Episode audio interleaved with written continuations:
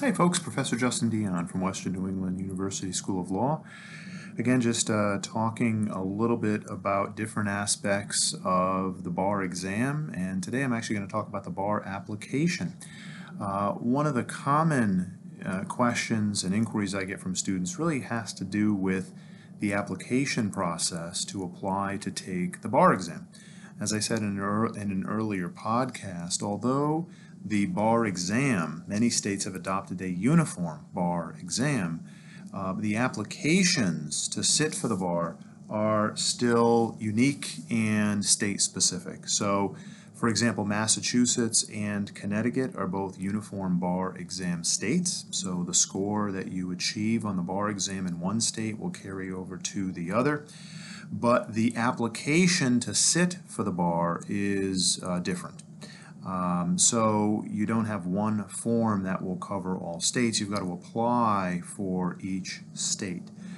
Uh, traditionally, students will pick the state that they intend to practice in, uh, complete the bar application for that state, take the bar exam in that state, and then if they uh, score high enough uh, on the bar and they decide to move their score to another state, they can do that, but they have to complete another bar application for the new state.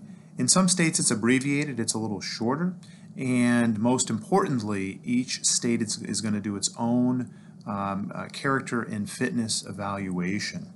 Being an attorney means handling very important aspects of individuals' lives uh, money, property, real estate, um, or if you are um, uh, involved in criminal law, then actually someone's life and liberty. Uh, so it's very important for the state to make sure that it only licenses individuals who not only have the academic wherewithal to be an attorney, meaning they've passed the academic component of the bar, but that that same person is trustworthy and not going to harm the public, not going to uh, steal money. So there are a lot of questions that are asked on the bar applications. Most states are going to ask uh, basic demographic questions, name and address and phone number. They will then typically ask about your um, educational uh, history, so where you completed your undergraduate training, where you completed your law school training. Um, they're going to ask specific questions about your law school experience. So, were there instances where you were uh, ever reprimanded or put on probation or punished for any actions? Uh, it, it, could be um, uh, from cheating to other honor code violations. They're going to ask a lot of questions about your employment history. Uh, so, uh, for many states, that includes every place you have ever worked uh, since turning 18.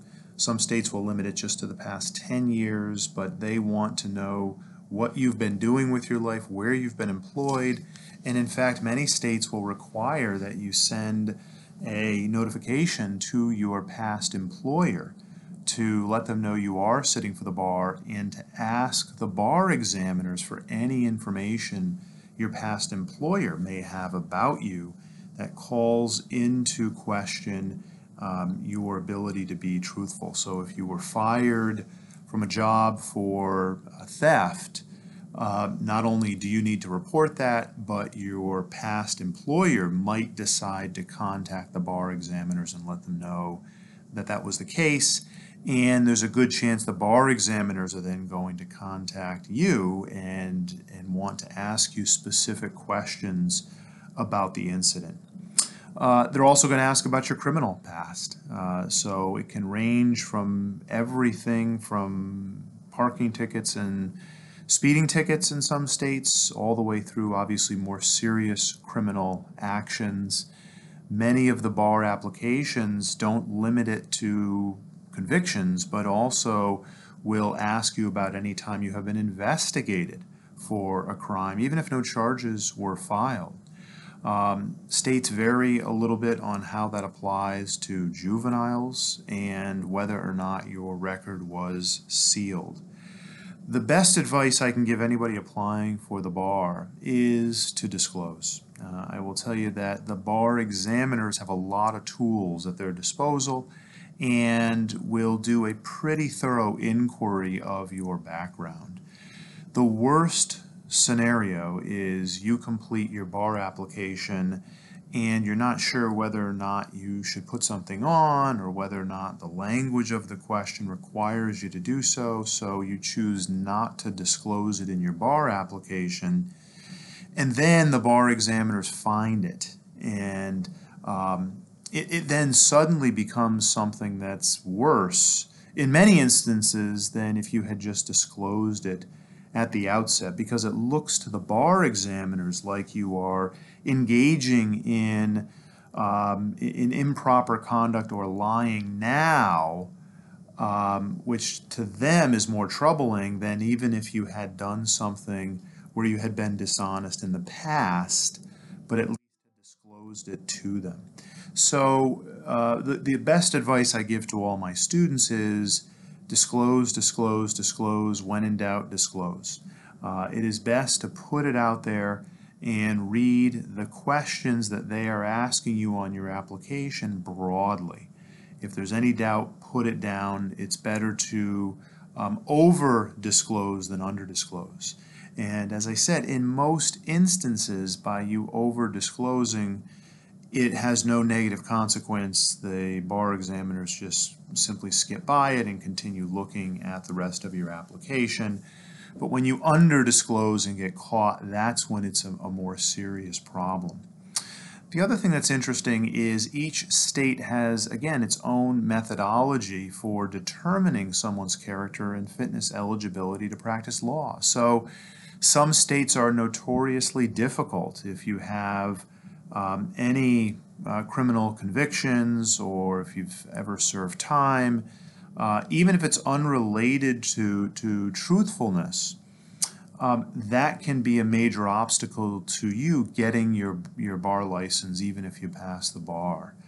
Um, other states take a much more liberal approach to it and, and frankly want a diverse uh, bar of lawyers, some of whom who have, who have had legal issues. And in fact, some lawyers who have had criminal issues in the past can be some of the best advocates uh, for their clients because they know what it's like to have gone through the system and, and been in prison. So some states are, again, more lenient or liberal in regards to your specific past. Again, really, it's up to you to do some due diligence and uh, you can figure out uh, fairly quickly uh, which states are more difficult or conservative and which states are more liberal. And uh, if you live in a region in which you have a couple of states close together and you're trying to decide which state to apply to the bar for, that might be a tipping point if in fact you have um, a background that has some blemishes. You may want to look at the states you're thinking about practicing in and you ultimately may choose to apply to sit and, and be a member of a bar in a particular state because it may be more welcoming um, uh, to the fact that your past was not perfect. Uh, but it is something certainly worthwhile to, to look at and evaluate, and uh, it's a major decision when you're deciding uh, not only to go to law school, but obviously to to uh, apply to be a lawyer in a state and to apply to to sit for the bar. And you want to make sure that you are doing that, um, you know, correctly and, and with a lot of thought that you've put into it. So just something to think about. But the takeaway from uh, from today's quick podcast talk is uh, the bar application is, is thorough. It takes a, generally a, a, long time to complete and fill out. They're going to require you to do a lot of homework and investigation into yourself in order to report certain things. But when in doubt, disclose, put it on there, and ultimately let the bar examiners know about anything that might be an issue so they can evaluate it from the outset because if you don't list it and they find it, um, then it generally can become a much bigger problem for you than if you had just listed it initially. Uh, but otherwise, uh, have a great day and uh, we'll catch you next time.